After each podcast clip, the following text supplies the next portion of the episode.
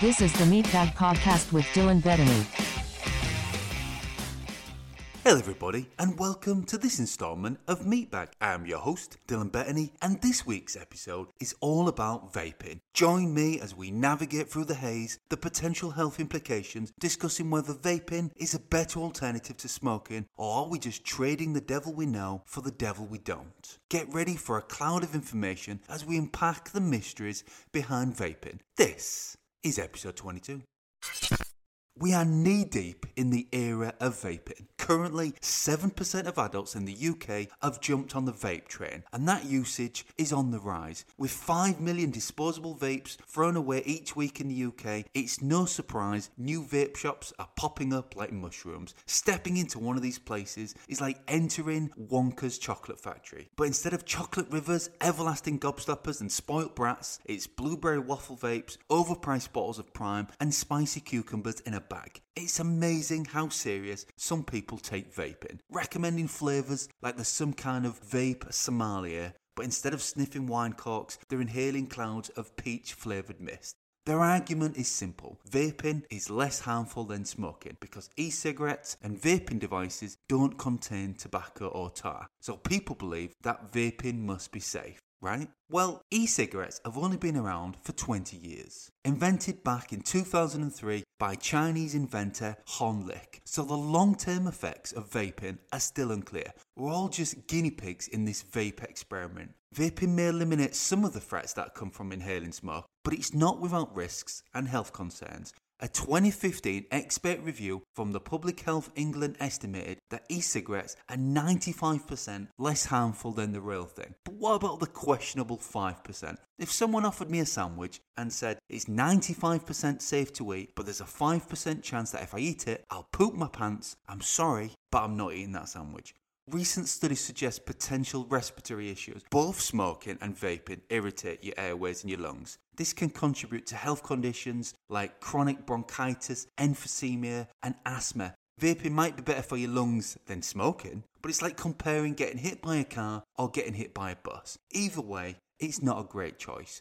The issue with e-cigarettes and vaping devices is the ingredients. They may be free of tobacco and tar, but they come with a laundry list of chemicals in their flavours, like diacetyl for instance. Some vape manufacturers use the chemical diacetyl, which is added to foods like popcorn to give it that artificial, buttery taste. However, diacetyl, when it's inhaled, it can be really dangerous. Diacetyl is a well-known harmful chemical that can cause a lung disease called popcorn lung, a condition where you have permanent scarring in your airways. Now, I don't know about you, but I prefer my lungs without a side of extra crispy. E-cigarettes may form chemicals such as acrolein and formaldehyde, which can lead to lung and cardiovascular disease. Acrolein is used in weed killer. Amazing, and can cause lung cancer, chronic obstructive pulmonary disease and asthma. And let's not forget formaldehyde. Formaldehyde is a gas used in resins, plastics and other industrial products. Long-term exposure can cause respiratory issues and an increased risk of cancers.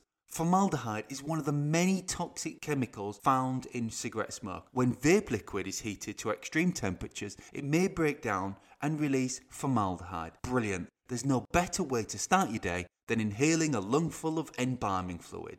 Many e-cigarettes and vape devices are designed with temperature controls to prevent overheating. It's essential for individuals using e-cigarettes to use devices that adhere to safety standards. If you're wondering, are there any certain ingredients to avoid? Well, it's like looking at the level of saturated fat on a carton of cream. It's a minefield. Obviously, one of the main ingredients in e-cigarettes is nicotine. Nicotine activates nicotinic acetylcholine receptors in the central nervous system. It stimulates the release of neurotransmitters like dopamine, which can lead to feelings of pleasure and rewards. It's like a party in your central nervous system. While listing all these potential hazards, I'm reminded that I have been around people who, while vaping, have made comments about my diet, and I'm always intrigued by their thought process. My full-fat Greek yogurt has been around since Zeus was a toddler, and it only has one ingredient in it. But your vape is poorly made, it's mass-produced, with a list of chemicals we can't pronounce, and it's printed on a label so small, only Superman could read it. But yeah, this high-protein yogurt with probiotics is definitely bad for me. Idiots. Now, one of the main issues with the whole vaping is safer than smoking debate is the amount of nicotine that's being distributed. If you look at a cigarette, it has on average about fifteen puffs before it burns out. But with vaping, it's easy to just keep vaping away until you either get distracted or the battery dies. I've known people watch a whole movie and pretty much vape the whole way through because they're so addictive. Now, putting lung health aside for a second, a twenty eighteen report found that taking a puff from a nicotine e-cigarette triggers an increase in heart rate and blood pressure. Both could affect heart health over the long term. But again, it's still early days. So it's not great news for your ticker, and it's not doing your teeth any favours either. Several studies have shown that vaping can irritate your gums, your throat, and may make you more prone to tooth decay. Researchers have found that sweet flavoured vape liquids increase the likelihood that you may develop tooth decay due to increased bacterial growth. They found they had similar physiochemical properties as high sucrose sweets and acidic drinks. It's like candy for bacteria, increasing your chances of cavities. Secondhand smoke isn't just an issue with cigarettes either. Vaping and e-cigarettes increase air pollution in the home because they increase particle matter which collects on indoor surfaces, resulting in secondhand vape exposure. Baby clothes and toys may absorb nicotine and tobacco-specific nitrosamines, which are carcinogenic or cancer-causing substances. Babies' onesies are absorbing nicotine from vaping. Great parenting there.